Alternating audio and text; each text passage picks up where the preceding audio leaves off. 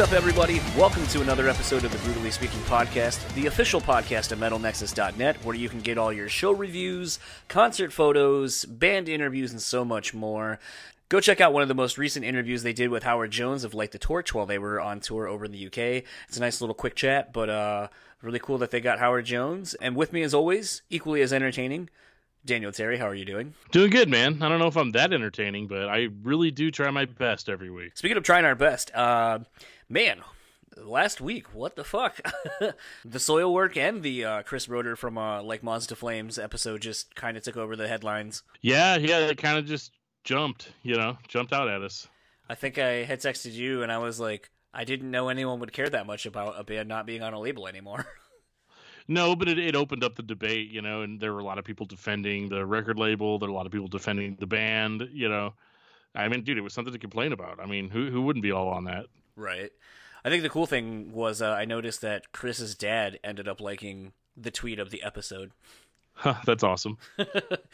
So thanks for, to uh, Chris for actually sharing the uh, episode with everybody and uh, for the genuinely good feedback everyone uh, has been giving the episode and to Chris and, and all the like Moths dudes and uh, Disharmonia Mundi uh, has been coming out of the woodwork, sharing a bunch of Facebook videos and so forth of Bjorn actually tracking vocals, and apparently they're making a music video. Well, the cat's out of the bag now. They had to have some kind of update, you know, right right after you're dropping up the episode and being like, "Oh, am I even allowed to talk about this?" And it's like, "Yeah, I mean, I, I guess so." And then you know now it's like, "Oh, now we have to do some kind of official update." Right. No, it's cool. It was cool just to see so much positivity surrounding news that was made from from uh, the last two episodes that we did. Um, this episode's guest is Patrick Galante of Ice Nine Kills. He is the drummer for them. You may also remember him from his time in the band Affiance, uh, if you remember that band at all. And uh, this is a fun one. This is one when we were going to do the rebrand and I was at the uh, Atreyu Ice Nine Memphis May Fire tour a couple of months ago. Patrick was one that I was like, "Fuck, you are the perfect person that needs to be on this podcast." And uh, you know, as a mixologist and so forth, I mean, how can you not have that guy on? I liked all the segues. You're like, and then moving on to wait a minute, wait a minute, wait a minute. What cocktails are we now being delivered? it created the best segue because it's like it, I at first when I when that was happening, I was like, oh fuck, like you know, some of these things you know, because I'm trying to do more not being so stiff and rigid with interview questions, but also just letting something happen. And, obviously, being at a, a bar uh, kind of allows that to happen. But it seemed like the drinks came at just the right time for us to segue into talking about something else. And I really enjoyed that aspect of it. And it really, you know, as Dan likes to say sometimes, giving you that fly on the wall vibe. Absolutely. I felt like I was there, although I wasn't drunk. But uh, it's it's been kind of funny because like a handful of uh, various people have been asking me about this episode like when is it dropping patrick's so great like you know touring people like uh as of when we're recording this, I went and saw the Atreyu guys again last night and got to redo the interview that Dan and I ended up losing uh, with Brandon from Atreyu. And, you know, in talking with Porter and his wife, uh, Julia, who uh, was at the show, it was funny. They're like, "When's when's the Patrick episode drop?" And I think there were probably five people who came up to me and like, "When's the Patrick episode dropping?" Well, motherfuckers, yeah. you're gonna hear it in a couple of seconds. It's it's great to see someone in in the kind of metal hard rock community. I don't know, like do, I, do you see that a whole lot anymore? I don't, I don't know that we do anymore. Where it's like you know you just have that one person in a band where everyone has like just nothing but nice things to say. It doesn't happen too often because everybody's a critic these days. I mean, look at us. No, but I think everybody's a critic, so it's it's it's easier to talk trash than it is to say something positive. But with this band, they kind of just have this cool factor to them with the lyrics. I mean, they, you know, when your when your lyrical content is typically just movies, that's something that we all you know, collectively try to get behind, and it's stuff that we can all identify with. Especially like heavy music fans typically like cult horror movies, and this band is basically just like porn in that regard. I guess my biggest question is Ice Nine becoming the new GWAR. You know what I think? Actually, it is and I think I kind of I've been echoing this sentiment quite a bit lately. Is uh, I think you're basically seeing with Ice Nine currently right now with uh the Silver Scream tour and album cycle. This feels like when Atreyu put out the Curse, like 15 years ago. When everybody's just like, "Oh my god, this band," and it almost gets annoying the amount of people that recommend this band to you, and you're like, "No, I'm in on it, and I love them too." You know, uh, it's it's a different experience. It's not something that I've seen in a long time.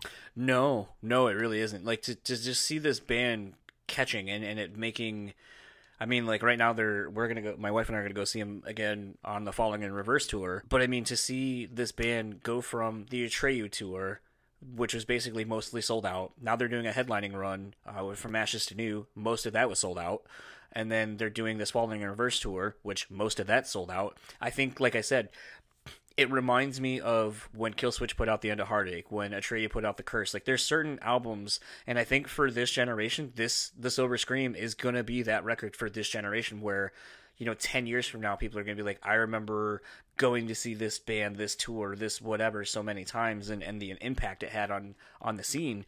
And I think you know, in the day and age where so many people are like, oh, you know, rock's dying or metal is dying, it's great to see a band like Ice Nine kind of doing something different and it actually reacting with people. Yeah, it's definitely different and it's fun and it kind of reminds me of like when I felt like there was actually a community in metal.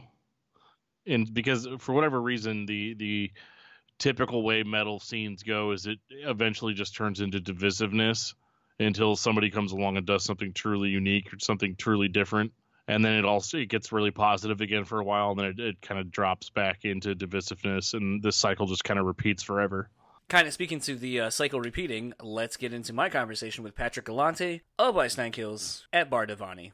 And we will talk to you guys afterwards.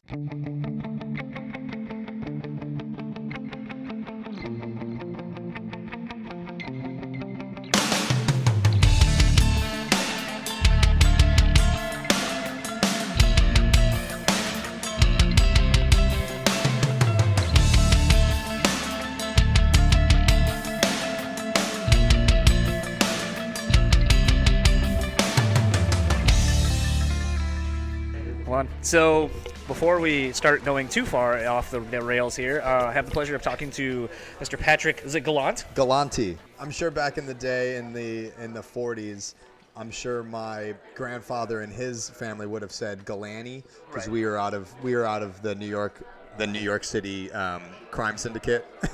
so I think that when my grandmother got into the mix, she changed the pronunciation to Galanti so that uh, we wouldn't be associated with the Galanis anymore. But yes, Galanti is the name. Awesome. Well, you are here in Grand Rapids, Michigan, at the very thoughtfully. It's my home. It's basically my other home bar for craft cocktails here at Bar Yes. Divani, Divani as it is known. In which I've been welcomed in with open arms already. Yes, this is uh, if you are into craft cocktails or an adventurous drinker, this is where I would highly recommend everyone coming. If you follow us on Facebook or Instagram, you will see plenty of the cocktails made here on our socials. Um, I couldn't think of a more fitting place for Patrick and I to do this, given the fact that Patrick actually works at a distillery in Yes. Buffalo, New York, at Yes. Lockhouse, and as such also is involved heavily in the making of the menu of the drinks that you will try if you ever go there. Which I have been there. The drinks are adventurous and fun. And I'm very upset that I wasn't there when you were there. I will say the uh, whiskey sour, the New York sour I had when I was there, was not up to par with the one you made me, and I was very disappointed. the one that I haphazardly put together in a green room in Indiana. the fact that she didn't give me the cap floater, I was like, what the fuck? Like this sucks. but it is what it is. Um, you guys are here on a sold out show on the Ice Nine Kills tour. Yes, this is the th- uh, third show in a row. It's the three first shows on this tour that are sold out, and that's I'm kind of in my head going, "What the fuck is going on?" All right. So I'm going to tell you this, and it's not to, to blow you up or anything like that, but legitimately seeing you guys on that Atreyu tour, seeing how long the merch line was, seeing the anticipation before you even struck one note, it reminded me of when Atreyu put out the curse and Yeah, the, the buzz around you guys. around it, yes. yeah. And I and I remember leaning over to my wife and being like, "We are seeing a band that is like literally in the throes of being the next big band out of the scene." That's it's it's very nice of you to say, and it's like as someone who isn't as like I'm not a founding member of this band. I'm not. I'm not. I, I'm also seeing it from the outside as well because I'm I'm you know. I, I knew Ice Nine Kills back when my old band was touring with them, so I which was Affiance Uh, for Affiance, those yes. who don't know. Um, so like I've I've done these these tours with Ice Nine, and I've I've like I bought I, I bought an Ice Nine Kill CD in 2007 when Spencer was just at a show in Buffalo selling CDs outside uh, of Extreme Wheels Skate Park. You know, like I've known about Ice Nine forever, and now to be part of it as as it's starting to come into itself and as it's actually starting to, you know, get its legs and like it's a very unbelievable like like I said like third show, sold out show in a row and I'm looking around going does anybody else see this? Like what's going on? Like what are we what what what should I be expecting in the next like 2 months? The interesting thing to me about it is you know ice nine has been one of those bands and i think as a fan yourself in the beginning you can attest that they're always like that fringe band that like a lot of the underground talked about the live show and, and just the what spencer brought that intangible that spencer brings to this band. But there's something about this last record and i don't know you know i'm trying to get a i got to email uh, mike Mowery in the next couple of days to get him on this show but oh he would love it he'd eat this shit up I'm sure. I'm sure he would. I don't know. We've been flirting around with trying to do it for a while. Uh, I think. I think it'll be good. But regardless of all that, you know, obviously with his managemental podcast and him being so. Uh, not heavy-handed, but just having a big hand in the rollout of this record, just everything promotional-wise that w- went into it.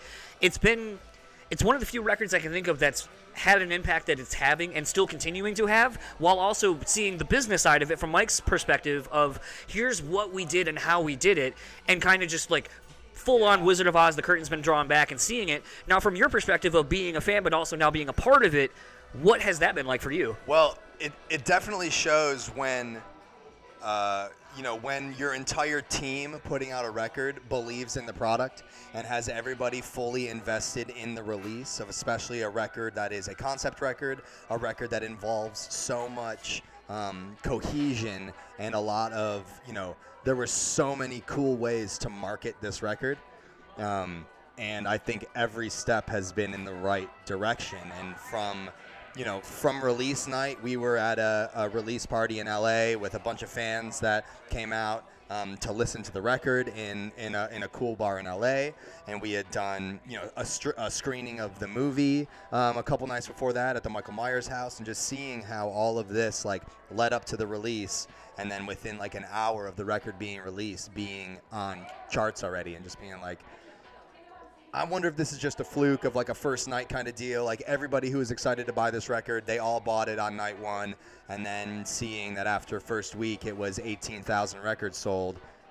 Like, who? Do, no one does. Not anymore. No one does that, man. So like, No one th- does there that was, anymore. There was something, something done between Spencer, between Mike, behind, uh, between uh, our, our entire team working on this. That is something that a band and a team hasn't done in a very long time. I don't think. I, I think this surprised a lot of people in the industry. So something that I was trying to think of because Ice Nine kind of it's a throwback band in the sense that it sounds like an, a traditional metalcore band, but it also has enough of the I would say like that new kind of djenty style riffing. Sure, it's, techni- it's technical enough to be um, to stay modern, but I think that it's also, um, you know, it's also sticks to its roots of being a metalcore band and now flirting into radio rock. Obviously, we're getting our entire records being played on Octane. Like, doesn't even matter the song. You could they they're picking songs out of a hat and just throwing it on Octane, and people are loving it.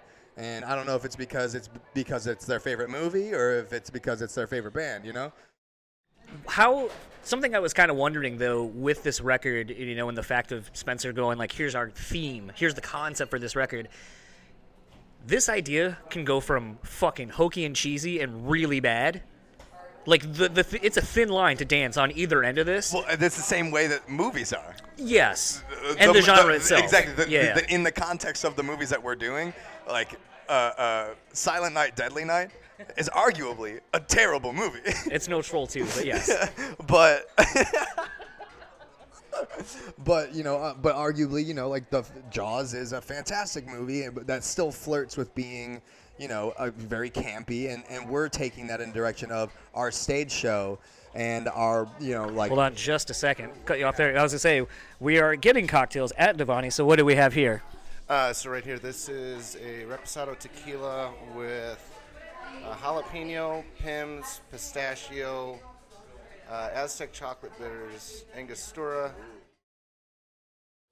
chocolate and spice and tequila. Yeah, so I'm it's, liking it's that. something kind of going for kind of like those mole type flavors with the nuts and the chocolate. Um, except there's not really a lot of chocolate in there, but it's it's it it gets the job done. I tasted it; it's pretty good. So. Looks beautiful. all right, so now the all important taste test.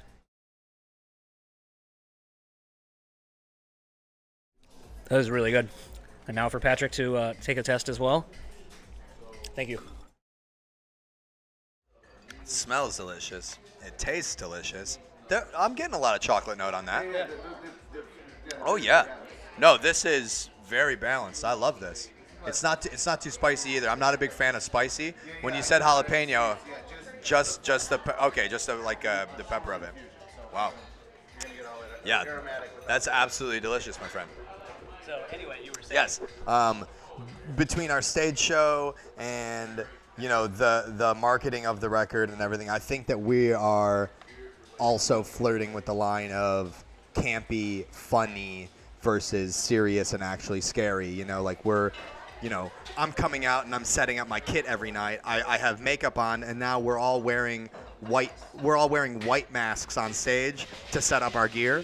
Everybody knows it's us. Like it, it's it's just to the point of like now it's just funny that we're all going to be wearing masks.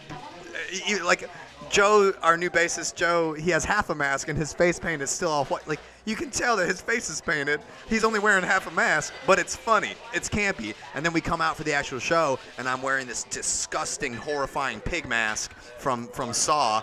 Yeah, and and you know, and it gets super serious because when I take that off, I'm just covered in blood. I'm like all this makeup done. Um, and we're, we're, we're on that line of like during during the Jaws song, our merch guy comes out in a full-on inflatable shark costume. Like, and at any point in time, Spencer could be holding a very realistic-looking axe. Like, we're, we're becoming more of a, a theatrical stage show than than just your average metalcore concert. So something with that, with this album being a concept and, and rooted in a lot of visuals that are very obviously based, do you worry once this album cycle's done that I mean, granted the the that vibe never leaves the band; it's always been a part of the band. But do you ever worry that you kind of pigeonhole yourself kind of into this now look? We will And get here to we- that question we after a- this next cocktail. Patrick has his cocktail, what which do we is have here? So you have the Gray Skies gin here. My favorite distillery in town right now is Long Road. So this is their Michigin. Okay. It's gonna be some fresh made lemon juice, a house made cinnamon clove syrup, a little bit of flamed, you know, this stuff time, and double egg white. How did you know that I'm a big fan of clove? Could you just tell by looking at my smoky eyes? It's it's, it's a, a heart and soul. yes, I love it. Well, I am going to taste it now. It's also an egg white drink for those uh, that didn't maybe hear that. So it looks beautiful. It does. My wife hates egg white Oh. drinks. And it's ref- refreshing as all hell. That gin is very good. They do a really good job. All local. They go up to Traverse City. And they send their like their staff. And Yeah. They go up there and they pick the juniper themselves. Oh my gosh. Well, so here here in cheers, love that. Let let me ask you a question, Ariel. Um, in Michigan, when you uh, in the distilling process, do you know if you have to use all um, local ingredients in distilling? We do not. Okay, interesting, They cool, have to be from America to be USD. got you. So in New York, everything in, in, in New York Distillers Guild, you have to use all local uh, or at least statewide, uh, state-based mater- materials. So like all of our um, corn and grape and grain all comes from the Niagara Wine Trail, um, and and everything else we we source all from Western New York. So it's kind of a very like prideful thing when you make liquor in New York, where you're like, well, we have to do it a certain way because it's we have to do it legally. We have to do everything in house, basically. Yes. Cheers. Thank you very much, Ariel. Um, pigeonholing. I think that, like you said, the horror aspect of Ice Nine Kills definitely has been there for a long time, and I think with this whole, you know, th- with the movie and the music videos and the record and all the imagery, I don't think that pigeonholing us into that would be necessarily a bad thing. Um, I think that Do you feel like it's an untapped market and that's why it's reacting? it's- yeah, and I, and I think that because you know thinking more in a movie, like like, what would be cooler than a sequel? Right. You know, like the Silver Scream Part Two would because there's endless amounts of movies that we could be writing songs about, and Spencer had a list of hundred movies to start with. You know, like, and it got narrowed down to you know 13 because it's a spooky number. Because 666 was too long of a record, I guess. Um, Put out three six uh, song EPs. yeah, exactly. Um, but yeah, I, I think that like coming up next, like if there was a, a sequel to the record, or if there was you know an EP where all songs were based off of one movie, or if we took one character and did you know uh, a, a, a concept record about one character or something like that, like I think that pigeonholing yourself, um, we we could make that hole big enough to where it's not going to be the same product every time, but we could still follow that whole that horror theme and the imagery and, and still make it different every time. Right.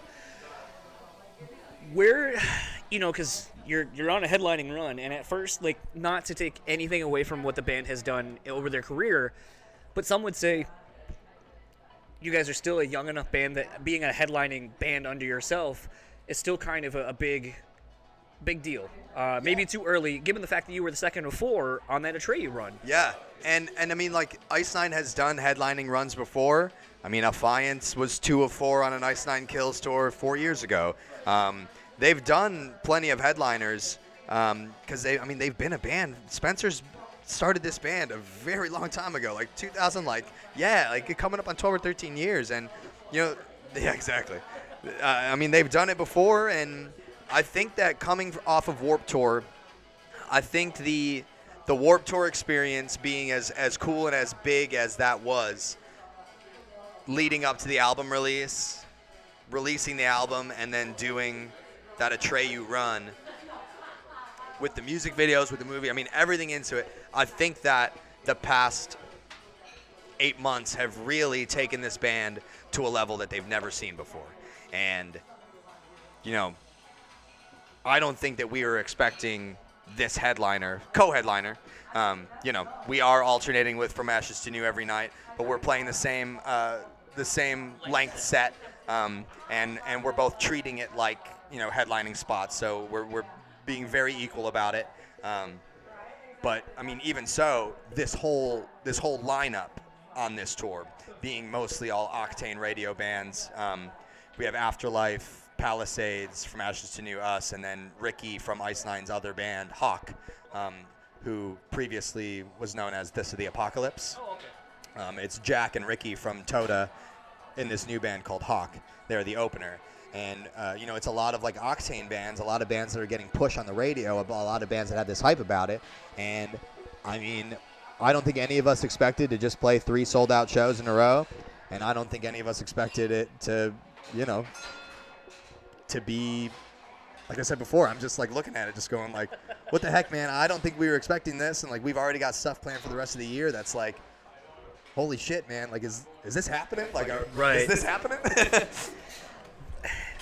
you know, you spoke to your, your time previously in Affiance, and I think a lot of band people will know that band as well. For I know, hope not so. to not to, to marginalize it, but it's like Sure. you, know, you guys were touring quite a bit, and you made a name for yourself, Yeah. and then it just kind of went away. Yeah. uh, as bands do now. yeah, I mean, when you when you're at a certain level for long enough, and you're not, you know, when when you've plateaued as a band for for long enough, you kind of have to make that hard decision of I don't think that this is profitable for the band members anymore. It's not profitable for the band anymore.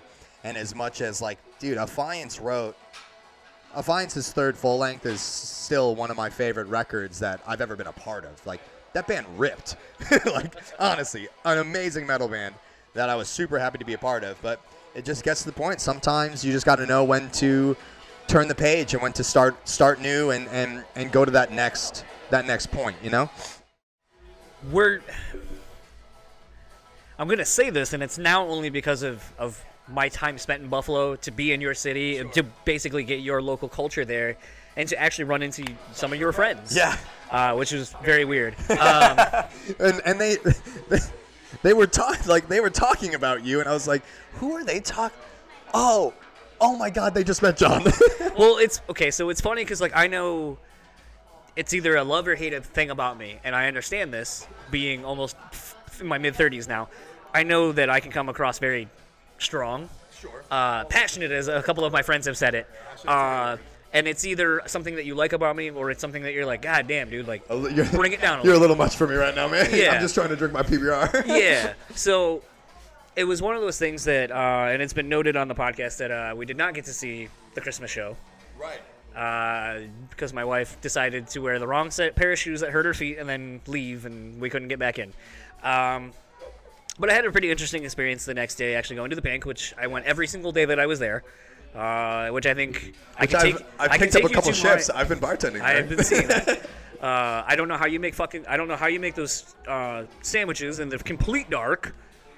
But regardless, uh, when they ask you how you want it done, I'm like, how can you even tell? You can't see. But regardless, um, It's all, they've got this weird clock in their heads, man. Seriously. as a, as a fast food person, I definitely know that. Somebody asked for well. If somebody asked for well done, and and Pat Hoover in his head just goes, "All right, set timer for 25 minutes." yeah, that's about how long it took me to get me too. Um, but no, it, you know, being ensconced in your local culture down there, it's interesting because it's like you know I ended up going the day after the Christmas show, and Mitch was there from Every Time I Die, and didn't punish him, nothing like that. Didn't punish anybody there. But what was interesting is, and I think I got that vibe very much around the whole area is, it's very much, you know, you might have someone who has some notoriety and whatever it is that they do, but everyone just appreciates that person for what they do and it seems like a, a breeding ground, a very blue collar breeding ground for what everyone just is like.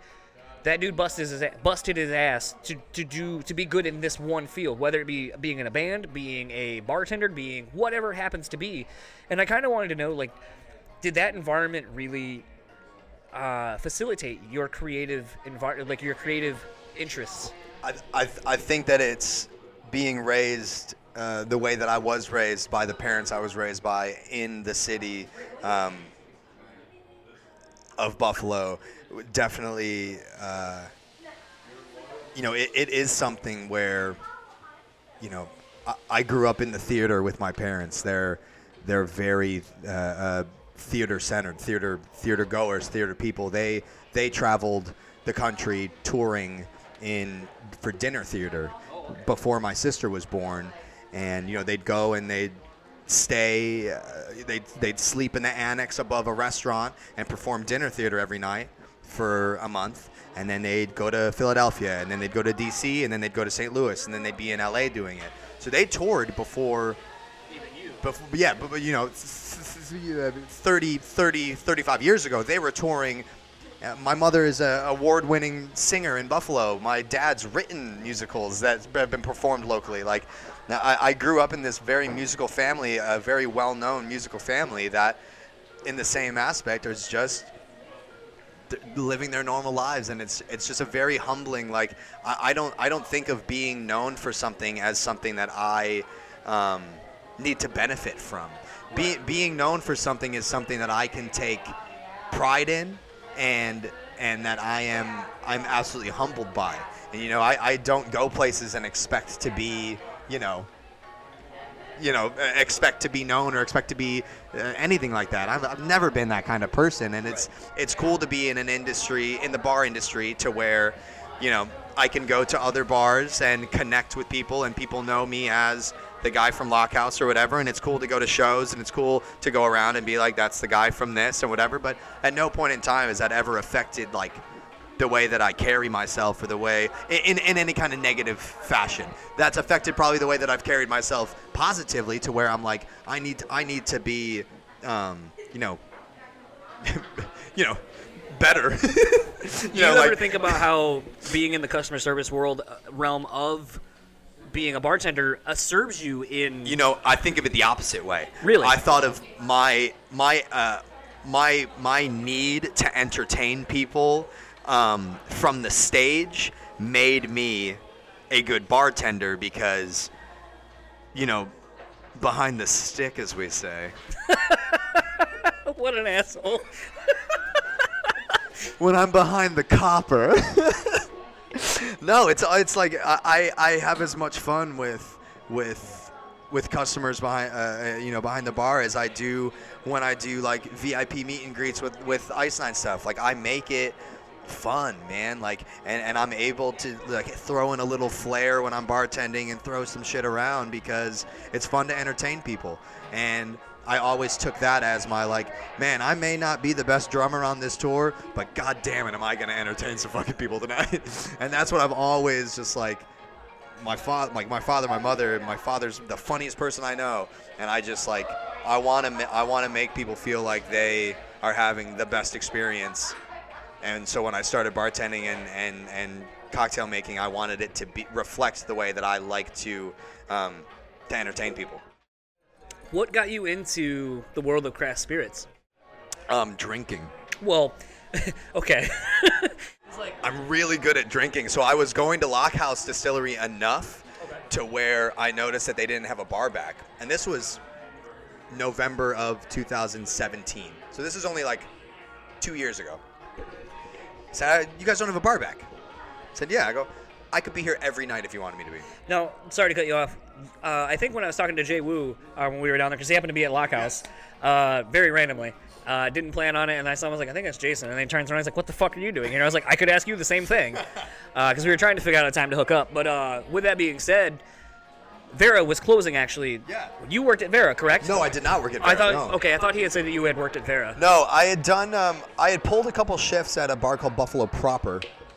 That's the one you're thinking of. Yeah, I had bar back there a couple times just when they needed help, um, and uh, you know that was after I had gotten the bar back gig at Lockhouse, which quickly turned into a bartending role because I got behind the bar and was just fully immersed into what I didn't know that I was good at, which was putting things together and and the the palette like the uh, the mixology portion of it to where um, it turns out that I have a pretty good palate that I didn't even know about. So I came I came into the role of creating cocktails very quickly, and the actual uh, the actual job of bartending and customer service came just very naturally because I feel like I'm a very personable person and I know how to take care of people and I'm very loud and outgoing and can yell at customers from across the bar and hear what their orders are.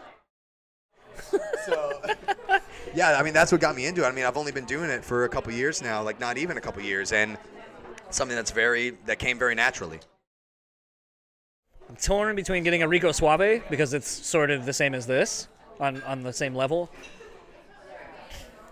Do you do you still have? You probably do not have the green green uh, simple syrup anymore, do you? No, but I could make the exact same drink. It just won't be green. Okay, do that, please. they made a bomb ass uh, cocktail uh, for St. Patty's Day ish. They used the green simple syrup. Took a photo of it. Uh, I'll show you because uh, it was how I met this this gentleman that I was just uh, talking. To. Was to it like a matcha or was it like Uh, just f- uh, uh, colored green? Well, okay. So here's the fun thing. It used a, and the the best part was is Divani ended up using the the place we're at currently ended up using my photo because I did. Oh wow, that's a. So, there, there's something about that green where you could either say that's a beautiful looking drink or that drink looks like slime. And yeah, and here's the uh, ingredients, which I just found out about Magellan gin. oh yeah, I'm a fan of that. Magellan, Saint Germain, yeah, It's very good. yeah, that looks delicious. Yeah. I want to know how they made the green simple syrup green. How did we make? It? Was that just food coloring? Because I, I was making a matcha simple syrup that was kind of like a lighter, grassier green than that. Um, Oh, okay. Like, yeah, like you would get at a cake store. I don't. I don't think there are cake stores. I don't think that's a thing. A bakery. yeah, bakery. Uh, while we're on this topic, so I went out to uh, Seattle. Which are you going to Seattle on this tour? Uh, I bu- yeah, we will be on Seattle on the second leg with uh, Falling in Reverse. Okay, so I don't know where exactly you're going to be, and I don't know if you, and I'll have to look through my old social media posts. Uh, I'll either send you a DM or whatever the fuck. There is a craft cocktail place we found in, in Seattle that is is this place, but Seattle. Sure, we'll be there on the 19th of May, by the way, Okay, at uh, uh, the Showbox Market, which I've never played. All right, I'll have to figure out where this place was or whatever and, and give you the information. It's craft cocktail bar, and the lady behind the bar was phenomenal. Uh, I walked in because they, on their marquee outside it said "Thug Life" was the drink of the day, and I was like, I need to know. I was like, I need to know what that is. So I walked in, had one. It was fucking delicious. Isn't mar- marketing in in like the bar world? it's amazing. It, I mean, if it Like, gets if it if it gets you to walk into an establishment and get that drink, then Like- they've done a fantastic job. We're gonna take you to the Anchor tonight, and the Anchor has a marquee, and it's just like we have. Uh, it's like beer is made with hops. Hops are basically vegetables. So come on in and have your daily drink of like dose of vegetables or whatever. Um, so all that being said, we went to this place in Seattle, and I went in because of the thug life. I was like, I, I don't give a fuck how much it costs. It's probably a thirteen dollar drink. I need, and it probably has Hennessy. I don't give a shit. I, I, I fucking need it. I'm being kind of racist, but whatever. Um, but it was one of those Thugs love Hennessy. they do. VSOP, man. And uh, so I decided to go in, and, and we're, my wife and I and our friends are, are very adventurous drinkers. So uh, we ended up going to this place and and talking to the bartender who came up with the drink and how they came up with it and all that kind of stuff. Uh, she, I'm looking at her barware and all the bar stuff and the ingredients that they have, like the raw ingredients, and I see a basil paste. And I was like, "What the fuck would you use basil paste for? Like a paste in general? I don't. I just don't." So then she explained. She goes, "Well, I wanted to create. I had this idea for a drink called uh, blood. I think it was called Blood in the Sand." And she was like, "But I wanted it to create a sand a sand texture to the drink. So I was trying to think of what I could do to make a drink have that texture. So I played around with a lot of different ingredients, and I came up with this basil paste because it kind of gives it that sandy." Interesting. Yes. So when I go on my social media and I find where that place Yes, was, please. I will send, Send you it my way, there. 'cause I would like some And then there's also paste. a tapas place that I went to. Yes, I love tapas. There's a great tapas place here, and they make great cocktails as well. Regardless of that, though. It's not very far from the place I went to, and it's next to a phenomenal record store called Sonic Boom. I always recommend people go there and check it out. But they, I did the same thing, like I do here, where I was just like, uh, I'm feeling whiskey. Sure. Make something. There, there's there's a lot of times that as uh, you know a, as a bartender I could definitely feel when when when people when people come in and they go, hey, make me a vodka cocktail. I'm gonna be I'm gonna I'm gonna be like, uh, okay, I need to I need to know more about you and your taste in order to do this. Where if somebody comes in with that kind of attitude, that's like fun and like adventurous and like, oh my god, I really love whiskey. Like, what what do you think that? Uh, what do you think you can make me with whiskey? Even even even the tone of the voice of what do you think you can make me with whiskey? And hey, make me a vodka cocktail. Go fuck go fuck yourself first of all. I would love to make you a whiskey cocktail and let me get to know you a little bit, and I would love to do that for you. You know, Oh, you still made it kind of green. that's something that Oh, oh, that's right, the Magellan. That's right, that's right, that's right. that that garnish is beautiful. I've already had this, but I'll, I'll defer it to Patrick for his. uh That's Saint Germain, man. Yeah, a little bit. I, I did, you know. It's funny when the last time No, it's good. when he. Uh, Rose water. It's very good. hold on, start over. Magellan gin, uh, iris fruit infused gin, and then uh, little Saint Germain, lemon, simple, uh, and a dash of rose water. Very, very tasty. It was very good. Uh, and the Absolutely way love that it. this was posed to me last time when I decided to go a gin route, he goes, "Do you want like light and fruity? Do you want like?" And he asked me different flavor profiles, which to Gin, me gin is very versatile. It is, and uh, that's the thing I'm excited. I, I for those who can't see, uh, sort of you actually will now because I'm, I'm introducing video to the YouTube channel. So. Uh, I gifted uh, Patrick when I saw him on the Atreyu tour. Actually, I gifted Porter. You gifted Porter, and then gifted Porter, gave it to me. uh, I gifted Porter, and I'm gonna do the same thing when they're here shortly. Uh, Julia sends her regards, by the way. oh my goodness. Uh, I'm what going to send a sweetheart. photo. We're going to take a photo, and I'm going to send it to all of them. But uh, regardless, um, I brought Michigan-based liquors and beers to the Atreyu tour because I feel like when you have friends on the tour, that's what you do. Yeah. Because I mean, let's be Yeah, real. very we're not pay, appreciative. we're not paying to get in, and we get a, a decent hookup. So it's like, let me give you a little bit of like my local flavor. So last time it was a cherry whiskey, a, a Grand Traverse uh, whiskey, cherry whiskey, made with uh, Traverse City cherries, which is very pronounced in that so good and even people who i don't i think don't necessarily like whiskey can drink that neat and it's you get all the flavor profile Yeah, it's definitely it's it's uh, it took the harshness away from the whiskey that that's somebody that, that doesn't really like whiskey. If that's the reason they don't like whiskey is because of how harsh it is. Um, it it made it easy for them to drink, and for somebody who likes whiskey, the flavor of it was, um, you know, a nice additive to a good whiskey. yes um, so patrick went on and, and made apparently Porter and him stashed that bottle away. Yes, yes. for a, it, it looked like from the videos I saw a decent week and a half. Yeah. Which for a fifth is on a big tour. Yeah, is, no, is we pretty impressive. we were taking our time doing uh, doing our own special things with that. I think what was great is Matty Mullins, who was like, I- I'm vocally warming up for the show, blah, blah, blah. And then, like, he took a pull off and was like, God damn. Or he didn't say God damn. I'm going to. Gosh darn it. He was like, that was really good. But I, from my perspective, it, it basically was, God damn, that was really good. Um, which I think speaks to the to the whiskey itself. So this time I gave him, uh, as you'll see on the YouTube video if you go there, uh, it's a barrel finished uh, gin. This is actually the gin that got me into it. Jason Wood, who we just talked about recently and who I'm hoping to get on soon. Uh, I bought this after getting into it, and I knew he was big. He got me into gin, so I was like, "What's a good recipe for, for a gin cocktail that I can make that for a for a, a novice?" Um, so he basically told me a recipe that involved gin, uh, a couple of dashes of bitters, fresh grapefruit, uh, fresh lime juice, um, as well as uh, ginger beer, and it called for Campari. yeah, kind of kind of went a little bit of mule a mule Yeah, style on that. But uh, initially, I just started going to places and asking for it because this is available at almost every bar here locally. But a lot of people don't have Campari or Aperol, so it gets a little bit tough. So then it becomes a mule, like you're saying. And then uh, there was a bar that a friend of mine worked at at the time, and she was like, "That's so good, that's so good." When this the, uh, first came out, and she goes, "What do you call that?" Because we'll we'll put it on our menu. And I was like, "Well, considering it came from a guy in in, in the Nickel City, let's call it the Nickel City Bounce, which is a, an to my hat, Shay Hawk." Absolutely love that. Che Hawk, dude. I remember that dude back. We went and got Back wings. in We the went and got day, wings at uh, Gibraltar's. Is that uh, Gabriel's? Gabriel's Gate. Gabriel's. Wins at Gabriel's best Gate. and best got wings in the city. Um, I'll have to remember doing barrel aged and um, a Campari together because we make Lockhouse makes our own version of Campari called Ibisco Bitters, um, which is just a, a, a Nabisco bitters? I- Ib- Ibisco, I I B. Um, so that's what we use in our Negronis and stuff like that. So I'll have to, you know, our barrel aged Negroni with our barrel aged gin, sweet vermouth, and Ibisco bitters is is a very well liked cocktail there. Um, I'll have to remember about the grapefruit juice and ginger beer with that because that sounds fantastic. It is very delicious. It's a very well-rounded, kind of complex drink. Um, yeah.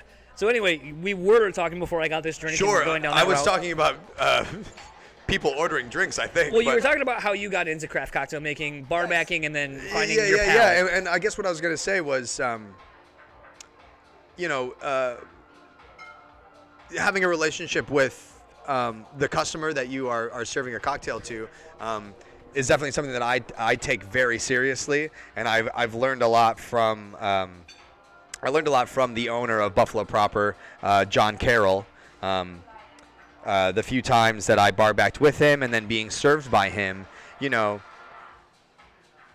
if you're not going to order a cocktail from the cocktail list and you're just going to sit around and, and you know, kind of bullshit with your bartender a little bit, um, you know, find out, the bartender's going to find out what you like and, and how they're going to make your experience the best possible by making you the best thing out of, out of their brain. That kind of bartender's choice thing, you know? Um, but saying, make me a vodka cocktail, you know, I could make you a very, very shitty vodka, uh, vodka cocktail that you're not going to like because I know nothing else about your palate. And I and I watched John one time deal with a an inebriated guy who was in just going, I like whiskey. Give me something with whiskey in it. And John was like, Hey man, that's that's not really how I work, man. I I, I want to. You know, I kind of want to know what you like in your like. If you want a Manhattan, if you want an old fashioned, if you want a spritz, if you want a this, blah blah blah blah. And the guy was just like, well, I don't fucking care. And John was like, okay, well, if you don't fucking care, then I don't fucking care. Cause, cause that's, cause if that's the way that you're gonna, if that's the interaction, if, if that's the interaction that we're gonna have, sure. So he just goes, okay, we're whiskey. So John climbed up to the very top fucking shelf, and he came down with a, you know, a 27 30 dollar pour of whiskey and poured this guy two ounces and said here's your whiskey cocktail my friend and put a very very expensive whiskey in front of him. And this guy drank it paid on his card and walked out of there. And i was just like that guy probably just had some of the best whiskey that he is ever going to have. And he didn't even f- fucking care. My parents this is a fun story and i don't think i've gotten to tell it ever on here so my parents aren't big whiskey drinkers at all but for whatever reason they love collecting very i don't know if they're rare but they're very uh, vintage Jack Daniels bottles, decanter bottles, and stuff like Riverboat, Riverboat Captain, and stuff like that. Like if I like when I inherited the only one I've gotten out of like the ten I think they have. If I would have sold it just straight up on eBay, I could have gotten at least eleven hundred dollars for a full bottle. So we're kind of, and it's like it's aged 75 years in the barrel, and then when I got it, I got it on my 25th birthday. So A couple years ago. 10, almost 10 years ago now. Um, the alcohol, you know, it preserves me. Um, Yeah.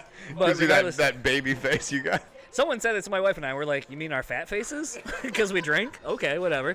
But uh, so basically, I'm drinking. Which, granted, I know, and a lot of people don't. I don't think know this, but like once something's barrel, like once it's bottled, that's it. It doesn't age anymore. Right. So, I had technically hundred year old whiskey, but once it, it was bottled at 75 years, so it's not a centennial whiskey at that technically, but it is.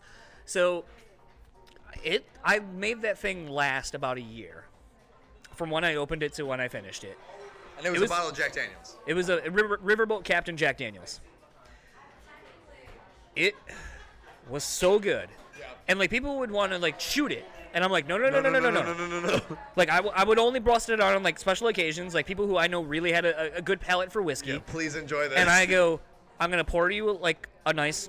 I'm gonna put it pour it neat. I'm not putting it over on the rocks because that's couple, a disservice. couple fingers. Yeah, usually about three because I have a heavy hand or heavy fingers. Whatever. I got But, a uh, big hand. Yeah, Bill Brasky was here. Um, so, but I would be like, we're gonna. This drink is gonna last a minimum of 30 minutes. You're not gonna shoot it. Sure. You're gonna sip it. That's what it deserves. And while my parents were a little bummed that I drank something that they had hel- held on to for a quarter century, And not sold it for eleven hundred dollars. uh, they didn't care about that either. but I'm the only one in my family that likes whiskey or bourbons or anything. I'm, I'm the only one that really drinks the way that I do. So, but it's one of those things that, like, and the thing that I like about doing this podcast with people who do like drinking and have experience either in the realm of being a bartender or even just traveling the world because of the band that they're in, but also getting to experience visiting places is it doesn't matter if it's a, if it's a spirit, if it's a coffee, if it's a tea, like you know a really expensive, really nice like loose leaf tea that you can go to fancy coffee shops and get. Basically, the whole crux of it is a shared sit down experience with the person that you're with and have a conversation. And to me, that's what I really dig about drinking in a social expe- in a social atmosphere. And especially, you know, like in a place like we're tonight, my wife and I met Ariel. We met, you know, everyone here, and we have become like. Granted, she she sits, you know, across the coppa, across the, you know, all the, the coppa, you know, and all that kind of stuff. But it's like we have become friends because of a shared love from her aspect of all the time she has spent creating craft cocktails, literally, and friendships over whatever. It's, it's when when regulars when regulars become more than regulars. Yes. And relating it back to music, when like a fan becomes more than a fan, when people have been coming out to shows enough times, when they've seen your band enough times to where, you know, y- y- I, there's so many, plenty of Affiance fans that turned into friends of mine that even if I'm in their city, not anything music related, I'll hit up and just be like, "Hey man, you out, like you want to meet me out for a drink or something like that?" Like people that have seen, you know, been with me in my musical career since the very beginning. That you know, when you know somebody for more than ten years, there's no way to consider that person like a fan anymore. When you have when you have personal reaction or personal uh, interactions with with somebody for that long of a time, at that point I, f- I forget I forget the the reason to why I even met them. You know, like I met you at an Affiance show, but ten years later, you're not an Affiance fan to me. Like you're the, you're my buddy Jake. You know, like it's it's when a regular becomes your relationship just hits a point to where you I, I can't consider you just a regular anymore, you know? Slowly, kind of been wrapping up because I know you got a show to get ready for. Yes. Um, and I usually don't drink before I play, but you somehow convinced me to drink a little bit of gin. I, I do that. Uh, And, and I was also at Founders. yeah, it happens. Uh oh. Prepare for a sloppy performance. I'm going to say it on stage, too. This is John's fault. Dave, give me the cheap plug. I'll, I'll gladly take it. I would have brought my banner and put it behind you and been like, "We are the reason that this uh, this this is a sloppy performance." Um, we got your money anyway, though. Fuck you. but regardless of all that, you know, it's a, this is a two part question. In your travels now with Ice Nine Kills, and and I, I know you haven't been in the band a long time. Sure, since But I- I'm uh, June. Yeah. So I'm gonna say, in your travels as a whole, Sure. where do you see either the craft beer? Do you think the craft beer bubble has burst? And it's now about just like local distilleries and craft cocktails. What do you think is the next trend in, in drinking? Um, the next trend in drinking. Well, I will definitely say that like your your dive bar is never gonna die out. You, the your local watering hole, your your two dollar PBR, your two dollar well drinks, your you know that that dirty, crusty dive bar scene is never gonna die out. Um, so that's always going to be a way to drink. As far as as craft cocktails and stuff like that go, I think that I think that I've been seeing a lot more of, and although we are in a very beautiful establishment right now, um, with very well dressed black on black on black collared collared shirts, some very coach belt. Um, although we're in a very nice establishment here, I, th- I do think that we're going to see a lot of more um, more dive cocktail bars. Um, Meaning what? meaning, and I like using Lockhouse as a example to where we're I definitely think to cut you off. I definitely think Lockhouse has a DIY vibe. exactly a, a- we're a punk rock cocktail bar, man. Like I I, th- I throw my I throw my scene kid emo playlist on when I go in, or I throw metal on, and you come in. And, uh, and I'm not wearing, you know, I'm not wearing an apron. I'm not, I'm not, we're not dressed to a dress code. I'm in there wearing, wearing an Lay Dying T-shirt and, you know, backwards hat and black nail polish on. But I'm gonna make you one of the best fucking cocktails you've ever had. Our menus are just paper menus that come out, and you know, it's, it's, we're a very like, yeah, exactly. A very DIY, very punk rock. Like we don't take ourselves too seriously. The the ego's not there. And I think I've been seeing a lot on Instagram. I follow a lot of like mixology and bartender and, and, and cocktail accounts and hashtags and I've been seeing just a lot more of just like you're kind of like everyday looking, you know, trendy of the times person that you would expect to be on this side of the bar drinking, on the other side of the bar creating awesome things. Um, and you know, obviously the rise of the mi- the rise of microbreweries and the rise of like you know small batching stuff. I mean that, that's that's been coming up for the past ten years now, um, and I and I don't think that's going to stop either. But I think that the, the, the scene itself and the atmosphere that you're going to get in cocktail bars, I think that's going to get a little bit more um, casual, you know, like a, a, a casual cocktail bar in which, you know, the people from the suburbs are going to come in from downtown and take a look at your list and be like, this this looks interesting, and also you look interesting. You're telling me that this guy's gonna make me a martini, and I'm gonna go, fuck yeah, I'm gonna make you a martini. I'm gonna make you one of the best martinis you ever had, and then I end up making them one of the best martinis I've ever had, and they don't, and, and they didn't even expect it to happen, you know? I, I, I think that, that, and I think that that's a cool. I think that's cool, you know? Yeah, no, I definitely, I definitely agree with that. Based on the traveling, I don't do as much traveling as you do, but I would definitely say in the traveling my wife and I have done in the last couple years. and you have purpose to, like when you travel you have the purpose of like when i travel it's for it's for work when you travel you you have the purpose of i like this you want the you you want to get this opinion you you're going so that you so that you you can talk about it you're going you're traveling so that y- you can have this opinion about this question you know like Yeah. I think for me, like the fun thing has been just like we're going back to Atlanta in a couple, uh, about a couple weeks or about a month or so. So are And we.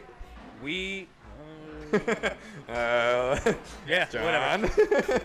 One of my favorite bars is the Elmyr, and I can't wait to go there every. I think we might be floating around for a 36-hour trip. We're gonna hit strip clubs, Elmyr, a Braves game, and a bunch of other shit. and is this in april I think so. and beginning or end of april I don't remember. Okay, we're in Atlanta on April 28th, so keep that in mind. Yeah, yeah. Um, but like my thing has been, and I think it's very much indicative of, of what we kind of the, the whole conversation we've had, where it's like just being about being adventurous and stepping outside of your comfort zone a little bit and trusting other people. I love going to somewhere. As soon as we get like, we went to Atlanta, we went to a pizza place we found, and we just asked our server, "Where do you go?" Yeah. Like we do that everywhere we go, where it's like, "Where do you go?" Because you know what? I don't want the touristy spot. I want that fucking local that flavor. rec- I want that recommendation from the guy that looks like he's gonna be there when he gets off of work. Exactly.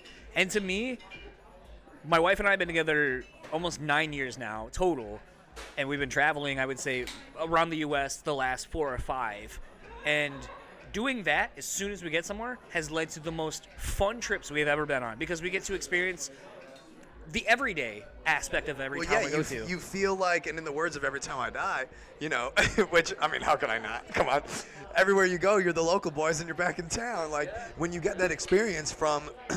From someone, not just a, a local, but from someone that you can tell has, you know, has and has the best recommendation for you, you're gonna go to that spot, and you're gonna already feel like you're at your your you know your home bar. Like I have those I have those select bars across the country, as, as like you said, Yeah. that you know when I go to Portland, I go to Binks. I love Binks. I think I've been there. Actually. Pool table, cool little bar, you know, great beer list, and it's this nice little hole in the wall joint that I that I love. You know, there there are certain bars in every city that I'm like.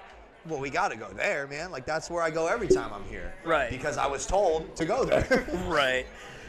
And then lastly, where what does 2019 hold for Ice Nine Kills? And how how quickly are you looking to follow up the success of this record? Wow. Well, 2019 definitely um, seeing as this is the beginning of our March into Madness tour. Um, we have about four days in between this and then being direct support for Falling in Reverse, which From Ashes to New will be with us as well, um, joined by New Year's Day opening that tour. And then um, we have uh, most of the summer off, seeing as last summer we did all of Warped Tour. Um, so this summer we play a couple festivals in Wisconsin, uh, Rock USA and Rock See you Fest. there? Yeah, no way. I spilling the beans. Uh, my the, the website that we are a part of. Yes. Uh, put in for me to get approved for that, which they have been approved the last couple of times. So John, that's fantastic. Congratulations. I'm going to shake so your we'll hand. see you there, and, All right. uh, hopefully we'll see you in Detroit. Yes. Awesome. Um, well, yeah, so we'll be doing that in the summer, and then um, come fall, I mean, fall time sounds pretty spooky to me. I feel like that that would be a good time to do um, another, you know, something to do with the record. Um, something we haven't done like a full album release tour yet. We we did. Playing it in its entirety, or Uh, no, just doing Okay. just doing you know like a Silver Scream tour. You know, um, you know we, we did it. We did a couple album release shows like right when it came out, a couple parties and like in Massachusetts and stuff. Um, so uh, I have a feeling that come the fall we'll be doing um, some sort of you know big Silver Scream based thing. Um, and there's definitely talks of getting out of the country by the end of the year, maybe doing some, um, some stuff overseas. So, you know, th- the year is looking to be, next year it sounds like. yeah, eh, looking to be very busy, and hopefully, uh, from the from the looks of the past three shows with us headlining, A lot of meat on the bone. I mean, I'm I'm I'm very excited and I'm very humbled and I'm very uh, very thankful to have the opportunity to be brought into this band at the time that I was brought in because I feel like um, I definitely added my own my own persona and my own flair to this band and I think that it's something that people have noticed and I'm, I'm happy to be a part of it and happy to see like where it's where it's gonna take us and you know it's just Man, hard, hard work does not. It really does pay off, man. It really does. I don't care what they say. And lastly, where can people find you and or the band online? oh, okay, yeah. So, um, ice9kills.com is the Ice Nine Kills website. Uh, I believe the uh, the Instagram of Ice Nine Kills is Ice Nine Kills spelled out, and the Twitter is Ice Number Nine Kills. That might be switched. It won't be that hard to find. It'll all be in the show notes Yeah, regardless, it- but I, I just mean, want people, you know, double up on the information. Yeah, and then um, you can find me on my personal Instagram at Patrick Galante, which is G A L A N T E, uh, and on Twitter at P A T underscore T E R N S. That's Pat Turns, like Oh, a yeah. drum pattern. I- I got Do it. you get it? Oh, I got it. I'm a man. I'm a man who loves puns. So when I saw it, I was like, "That's great." Well, thank you, Patrick, for uh, taking the time. I know I kept you for about another half hour more than you, we were planning. That's but, uh, totally fine, John. Uh, thank you again for doing this. It was a Thank long you for time having coming. me. I know we've been in talks about it, and I and I wanted to make sure we did it in person and not and not over the phone because this is a fantastic experience. We will have to do a part two. Where we just maybe don't talk about the band at all. I mean. I mean, part two could be maybe in Atlanta, maybe in Detroit, maybe in Wisconsin at this point, or all three, or all four. Awesome. Well, thank you very much, and uh, go check out this tour. If it comes to you and you don't have a ticket, uh, you fucked up because it's probably gonna be sold out. So uh, get your tickets, see this band, and support Patrick and Ice Nine Kills, and we will talk to you guys later. So that was my conversation with Patrick Galante of Ice Nine Kills. Uh, I had a lot of fun with that. Uh, obviously, I like to, to go drinking and, and talk with friends. Uh, so this is just right up my alley, and and one that I was really glad Patrick went along with the idea of doing it at a bar at a craft cocktail place. Um, and I have to say, you know, we feature stuff made at Bar Divani or Divani as it is on uh, social media and so forth, uh, quite a bit on our socials, mainly Instagram. Um, but you know, huge thanks goes out to Ariel for constantly challenging my palate uh, in the co- craft cocktail space, and it was really cool that she made a drink for Patrick, and he was like, "Well, how did you know I like this ingredient?" And she was like, "I don't know, I just guessed." And so, I mean, that that to me is one of the allures of when getting into craft cocktails from a an ingredient structure and and not just being like I like booze, I like getting fucked up. It's like there can be more Finesse. yeah, I, I, there can be more finesse and there can be more sophistication to it. And just like food, which I think, you know, everyone always praises everyone's culinary palate, but when it comes to alcohol, everyone seems to think it's like not the same, even though it totally is. Like, you have seasonal ingredients, you have to learn how these ingredients interact with one another, and there's, you know, ratios, and you have to perfect these, these recipes because a little bit too much is something will completely fucking ruin a drink. Yeah, it's definitely like putting a slide puzzle together. You know, you have to start with a basic set of ingredients and kind of be able to mix them together in such a way that it's going to create a clear picture of something else. So you're taking you're taking all these little different elements and forming a picture out of that. And I I think that's definitely a skill that is underappreciated. I mean, how many people go to a bar and like they have a drink in mind and they're just like like a cocktail in mind and if you screw up one little itty bitty tiny thing on it, it's like, oh, you didn't put the you didn't put the, the the the lemon peels at the top of mine. I'm not making fun of you, I promise. No, that's it's fine. It's uh, it's funny actually bringing that up because uh, on Instagram the other day we were at Divani and I wanted a White Russian, but I was trying to think of a way to change it, add to it to make it something different, so it's not just a normal White Russian. Um, so I happened to be there and I was like, do you have something, a fun play on it? And what Ariel ended up doing was actually making uh, like an orange uh, White Russian. So it's kind of like a creamsicle kind of uh, White Russian. And That sounds like fun. it was so good. It was so good. I, if they weren't like eleven dollars for one, I probably would have drank like fifteen more of them. Because you know the problem with Wet Russians is it tastes like chocolate milk. Yeah, the last time I had White Russians, it, was almost I burned myself out on them because we were watching The Big Lebowski at a party, and it was just you have a White Russian every time the dude has a White Russian. so for like the two hours, you Yeah, so I'm I mean I'm I'm pretty much good for life after that, but yeah, something something with like a dreamsicle slant to it might be more up my alley. And uh, you know, it's kind of fun too, kind of you know, talking with Patrick about you know this this craft cocktail, craft beer, craft spirits, and so forth, or even going into craft coffee because it seems like everyone is just putting this such unique spin on on these things that have been staples for so long. Like they had we had IPAs and, and lagers and all these things, but it seems like now we're in this age where everyone's trying to push the boundaries of what is these ingredients or what can be done with these things. And it's really exciting. And I mean, even like tea, like I don't know, like you know, it seems like loose leaf tea is a, is a new trend now. Like it used to just be like, oh, just have it in a fucking bag. Now it's like, no, you got to have like your little uh your little loose leaf tea and your little like cup thing that you you know, and all these fancy ways to disperse the uh, the tea into the water and and all this kind of stuff. And it's just wild to see like how we're taking something that seemingly was more or less taken for granted or just like a yeah whatever and now we're putting all this thought and care into it and I, I think it's just really fun Well, I think it has a lot to do with our generation is so used to prepackaged things. You know, I used to always joke people like, "Why do you like McDonald's cheeseburgers so much? They're not really good cheeseburgers. Like, if you went home right now and made a cheeseburger, it would taste a thousand times better." And I used to always say, "Well, because it's a sure thing.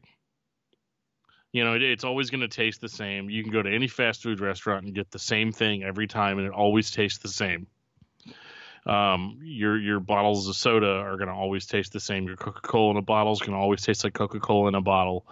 Um, your prepackaged food, your hot pockets are going to always taste like hot pockets. And I realize I'm like really revealing how much of a poor person I am, but I, I guess what I'm getting at is that you can't really sustain on that forever. Eventually, you want to branch out and wonder what else is out there. And I think there's a certain feeling with these craft beers and these craft teas and craft coffees that you're experiencing something that you've never really experienced before. And it's done in such a way that it feels unique and special to you. I think that's that's the appeal, especially to the local craft brewery. Like I've got this huge heart on for this logboat place that's like right by where I'm at because they're always putting out a different series of beer and I feel like they're always for me and I don't feel like people are just like all over the U.S. experiencing the same thing I am. So does that make me an entitled millennial? Probably. Like, oh, the thing I have is really cool. You should check it out, but don't let it get too popular, or I'm gonna abandon it. You know. But like, it we're the same generation that we're like, you know what? I, this this digital music thing's really cool, but you know what I really think would be cool? Just putting on a record and sitting down and listening to it on speakers you know, instead of on headphones. And oh man, cassette tapes, those were really cool. I you know, like I think it's all kind of birthed from the same mindset. No, most assuredly, and I thought it was kind of cool talking with Patrick about that, and also kind of talking about. I mean, I'm interested to see where the band goes from here. With, you know, do they do a Silver Scream two? Uh, do they do like it would seem to be with the you know like horror movies? and start building a franchise off of the Silver Scream. Obviously, they've always kind of mixed the horror themed lyrics from mo- horror movies and so forth into the music, but not quite in this way. And so now it just makes me wonder. It's like, okay, like from here on out, are we just gonna get like a Silver Scream one, two, three, four, you know, whatever, and just kind of keep going? Because there's, I mean, hundreds of horror movies that he could choose from. And so, I mean, I'm just kind of interested to see where this goes. Well, I think it just depends on how natural that process would be for the band. I guess what I mean by that is that if Silver Scream 2 has always been in the books and there's more you want to do with it, you know, you want to make a sequel, great. Like that's that's fantastic. Eh, we're all going to like that because it's all part of the original vision. However, if it's one of those situations where well we have to do another one because the other the last one sold so well, we have to somehow recreate it. If you come into the, if you come into it from that angle, we might see a drop off in quality. I'm not saying that's going to happen, but I think it just depends on what the idea was going into the original. For sure. And if you would like to keep up with uh, everything going on with Ice Nine Kills and see what's going on uh, with this process, uh, you can find them on Facebook at Ice Nine Kills, Instagram at Ice the number nine kills, and Twitter is at Ice Nine Kills. If you would like to keep up with Patrick, you can find him on Instagram at Patrick Galante to spell his name. Uh, Twitter is at pat underscore turns, T E R N S, so patterns. And if you would like to keep up with Metal Nexus, you can find them at metalnexus.net, Facebook at Metal Nexus, Instagram at metal.nexus, and Twitter at metal underscore nexus. And Dan, where can people find you? You can find me all over the internet, John. You can find me on Facebook and on Twitter. On Facebook, it's just my name, Daniel Terry. On Twitter, it's at Discuss Metal Dan. Uh, I have another podcast called Discography Discussion that you can find out more about at discussmetal.com. And if you would like to keep up with all things this podcast, you can find us on Facebook, Instagram, and Twitter at Brew Speak Pod. Check us out on YouTube at Brutally Speaking Podcast. Uh, it's basically just the same podcast, but it's on YouTube. So if that's how you choose to listen to podcasts, there you go. Uh, we will be uploading some videos here pretty soon. I know I've been saying that, but uh, there's some stuff coming up, and uh, it's just a, a matter of uploading these massive files onto YouTube. Um, so soon you'll be able to start seeing some of these interviews and so forth. And uh, for the Brutally Speaking Podcast, podcast. I am John. And I am Dan. And we will talk to you all next time.